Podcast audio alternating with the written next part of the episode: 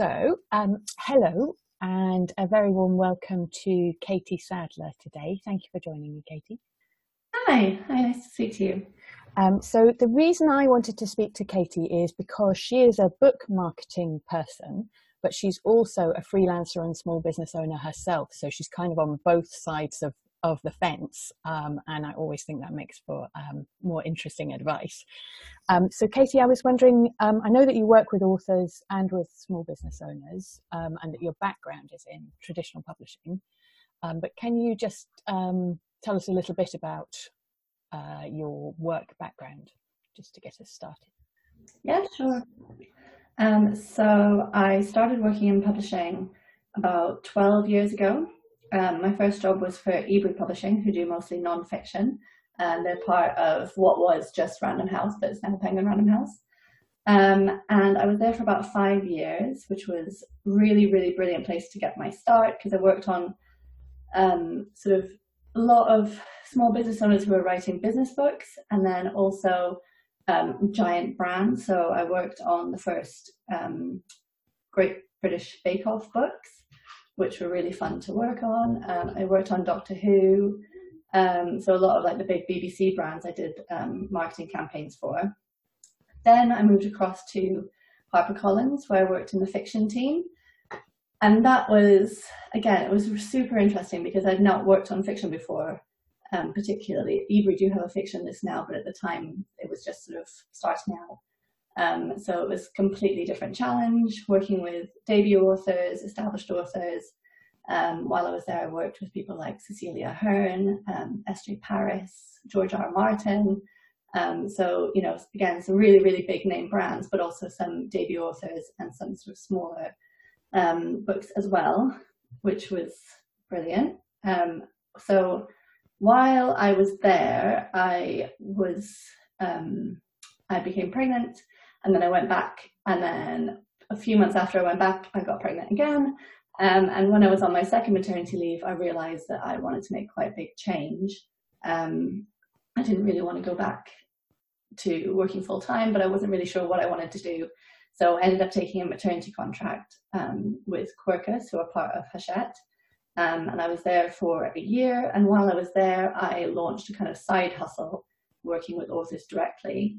Um, and then in March last year, I went fully freelance, which I enjoyed hugely. So I was working again with authors and a couple of small businesses um, on their, mostly on their social media and their online presence.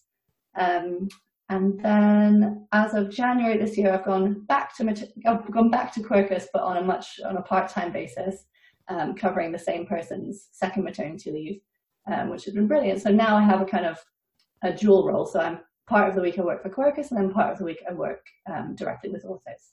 Mm, I've always found it quite nice to have that balance of um, doing two things um, and knowing yeah, that you fun. have some certainty as well. Um, yes, exactly. Um, and so, for those people who are listening to this who aren't necessarily that clear on what the marketing department does in a traditional publishing house, um, can you just kind of broadly outline for people what kinds of things fall within uh, your remit? Yeah, sure. So um, obviously there's a lot that gets done. A lot of it's kind of under the radar. So um, for example, um, marketing departments will make book proofs, um, which are the first sort of advanced reading copies that people will have. So that's reviewers, uh, more and more book bloggers and other kind of Instagram influencers. They'll get early review copies to read and um, share their opinions online about. Um, so they do that. They also work really closely with the sales teams and also with booksellers directly. So we have a lot of communication with individual Waterstone stores and um, independent bookstores. Um, we also do kind of, not, I mean, it's not standard because it does work really well, but like, you know, Amazon advertising and Facebook advertising um, are a big part of what book marketing and people in particular do. But then we also have a lot of like a lot of creativity because book budgets tend to be very small, um, especially if you compare it to like I don't know. I remember someone telling me the budget of Sky um, one program when I was working on Game of Thrones, and I was, I mean, literally gobsmacked Um, so yeah, our budgets are very, very small. So you have to be really creative with them to try and reach as many people as possible with uh, not not giant amount of money. Um, so a lot of it is spent brainstorming ways that you can reach consumers online um, and help people spread word of mouth because that is still the number one way that people find out about books. And another thing that I wanted to ask you about was um, when when it comes to putting together a launch for a book, what are the kind of main moving parts that you'd be thinking about in a book launch? Well, generally, you would be thinking about how you can build buzz, so how you can get people excited about it, particularly booksellers and head buyers at books, bookstores. Um, so it can be really challenging now to get books even into shops. Um, Waterstones are really have really like cut back on how many books they take and how they promote it. Supermarkets are cutting their ranges all the time. Um, Amazon obviously take everything, but you can get everything, so it's making books stand out. Um, so yeah, it's we we start working generally about six months in advance, um, and that's getting people excited in house, uh, getting people excited out of house, making sure that people know that this is a priority book if it is if it is one, or if it isn't like a super priority book, making sure that um, people still know how they can support it as best as possible um, it can be it can be quite it can, it can be quite a challenging job. Um, especially if it's a book that you're personally really passionate about but maybe like the Waterstones buyer is not that keen on. It's how do you get them to take more copies and to get more copies into the stores? And a lot of it is then then it's kind of like going the other way up. So how can we get the individual stores excited and requesting it mm. from head office? Um, and but you know sometimes it can sometimes it can work really well you know if you don't have that much time. For example i've been working on a book um, which we announced today uh, and we found out about that book less than two weeks ago. Um, so and it's published tomorrow. wow, that is so unusual because I'm forever explaining to people how slow yeah. and long the process is in traditional publishing, and that's, that's, just blown my mind. So, what, what yeah, it's uh, usually the process is very, very long, um, but sometimes it can work very quickly, which is quite nice because it means that, like, you know, sometimes you feel like you've been working on a book forever, and you you almost have. I mean, there are books. So because I had nine months where I was not at Quercus there are books that I was working on before I left that I'm still working on. Um, so you know, so, so yeah, the book is usually very long. The, but, the book yeah. that's just come in is that um, exceptionally timely. Is that why it's been? Yeah, essentially, it's a book that was written. It was written 15 years ago um, after after the avian flu, um, right. and it was based on all of the research. It's it's a thriller. It's like a crime. It's a crime novel essentially, and it, it's set during a pandemic. Um, oh, so it's very very timely. Um, but and yes, yeah, someone someone suggested to the author, you should write a book now. This is you know this would be great. And he was like, actually, I already have this book. but no one no one would publish it 15 years ago because it seemed so unlikely that London would ever be in a lockdown. Um, they said it was too far fetched. So yeah, it's really it's been really interesting working on that. It's been uh, probably the fastest published book I've ever worked on. and and to what extent do you um, rely on the public on the um, writer themselves having their own platform and their own community or audience? It is very important for authors to be on social media, um, increasingly so. I mean, we don't rely on it as such, because obviously we do work with authors who are either not active or are just are just getting started all the time.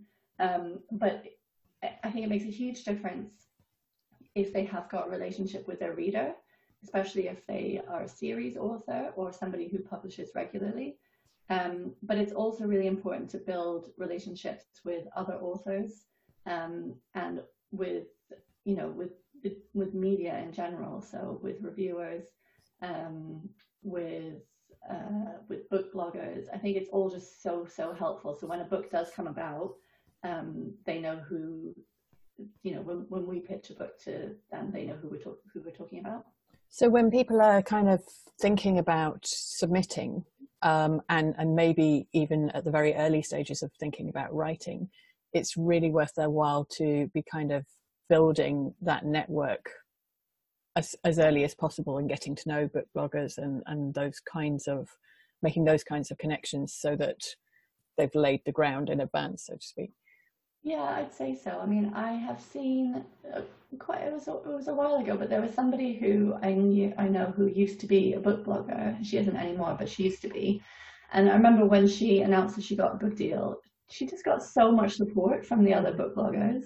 Um, and I think that's the thing that is really nice. If you have, if you're already building that those connections, you're building relationships. People are generally like really supportive in the book community. Mm. Um, so I think it is. It's just a nice thing to do. Um, generally, yeah. yeah. Um, and um, what do you see working particularly well on social media to promote books at, at the point at which people have launched? Um, is there anything, any platforms you see interesting things happening in, or anything in particular that you think is of note? Um, I think the platform matters less than how people engage with their audience. Um, because you do see some authors who really talk about their own book, or they might be part of like some kind of um, I'm not sure what they're called, like a a chain of authors, and they just promote one promote each other's books constantly. And that's if you look at their news feed, um, it will just be promotion, promotion, promotion, promotion, promotion. And I think that obviously doesn't doesn't really work because it doesn't connect with anybody. Um, but then when you see people who are posting really interesting insights into their life, they're posting like behind the scenes of the book, they're posting their inspiration, they're posting things that are interesting and they're funny and they are like helpful to their reader. I don't think it really matters what platform you do it on, as long as that's where your reader is. Um, I mean, obviously, Instagram has had loads of um, traction recently, particularly amongst the book books. Uh, sorry, particularly amongst the bookstagrammer community, um, because books are beautiful, uh, which helps. Um, and I've seen a lot of authors using that really well. Um, but I've also seen authors who are on you know multiple channels and they're building up really great engagement, but they never tell people that they actually have a book. Um, so it's kind of, you have to get the balance right between being really engaging and connecting with people and also remembering to tell people that you are an author and you have a book that's coming out. Yes, yes, I think that that's um, an issue also with some small business owners who yeah. really focus on the engagement side and, and that's lovely, but they don't mention what they have for sale. And I think that's something like on Instagram in particular. So I was recently, um, I was looking to buy some soap uh, and I put up a thing on Instagram story saying, does anybody have any like lovely small business people who make soap? Um, and someone came back to me and mentioned somebody who I already followed and I've followed them for ages and I had no, like literally no idea that they sold it. Mm. Um, and it's because they, they publish really, really beautiful pictures. Um, and some of them are product shots. I kind of just assumed that they were things that they had in their house, like because I didn't know that they were selling those mm. things. Um, so yeah, it's just important to remember to sell your thing. Yes, and on that note, um, if somebody's listening to this and thinking, um, you know, I know that I could do with some marketing help, um, what kinds of services do you offer as a freelancer to either um, business owners or to new authors? Well, I work with people one on one, so they can find out all about that on my website, which I'll give you the link for. Um, but I've also got um, a workbook, which is a really low cost way of just having a think about, you know, who are you actually speaking to? What do you actually want to talk about? If, if you, if you want to create a plan, this is a really good way of like having an overall sort of holistic view of your plat of your channels and thinking about what you want to say on each one and um, you know what kind of content would engage your audience. So I'd recommend probably starting with that and then if you want more help, just to get in touch with me directly. Okay, and I will be um, linking to your site uh, when this interview goes out. Um, so I think that was everything that I had to ask. Um, so thank you very much indeed for um, joining me today. Thanks.